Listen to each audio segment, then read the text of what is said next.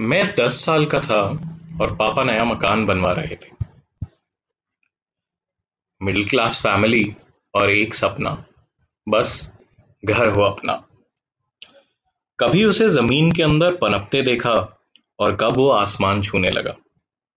थे तो तीन फ्लोर, पर हर फ्लोर के साथ उस दस साल के बच्चे का गुरूर बढ़ रहा था। मुझे आज भी याद है, हमारी पॉकेट मनी महज पाँच रुपए हफ़्ता होती थी। घर बन रहा था तो उसके चलते एक रुपया हफ़्ता हो गया।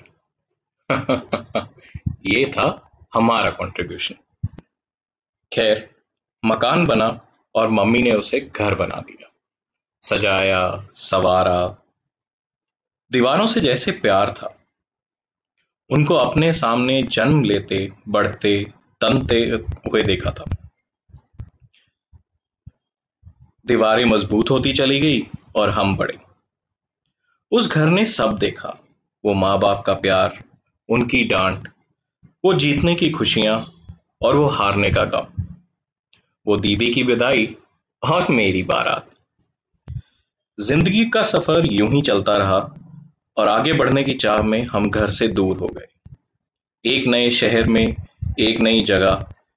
हमने रैन बसेरा तो बसा लिया, लेकिन कभी उसे घर ना कह पाए। जब भी कभी वापस आना हुआ तो लगा जैसे बचपन लौट आया। और कभी लौटने की बात हुई? तो मैं लड़ता, चिढ़ता, क्या वो घर छोड़ने का गम था? या बचपने से बड़े होने का डर? कुछ दिन पहले किसी ने कहा, इसे बेच दो। सौदा अच्छा था। मन भी था, क्योंकि अब देखरेख मुश्किल हो रही थी। लेकिन अकेले बैठ के सोचा तो लगा किसी ने शायद कलेजे का एक टुकड़ा मांग लिया।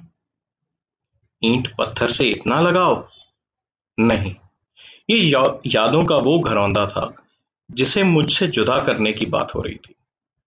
और आज आज लॉकडाउन है और मैं घर में हूँ और ज़िंदगी शायद इससे हसीन नहीं हो सकती। ये दीवारें मुझे जानती हैं पहचानती हैं। मेरे वजूद मेरे होने का एहसास करवाती हैं। ये मेरा घर घर नहीं। मेरी पहचान है। कैसे खो दूँ मैं इस याद को, इस पहचान को?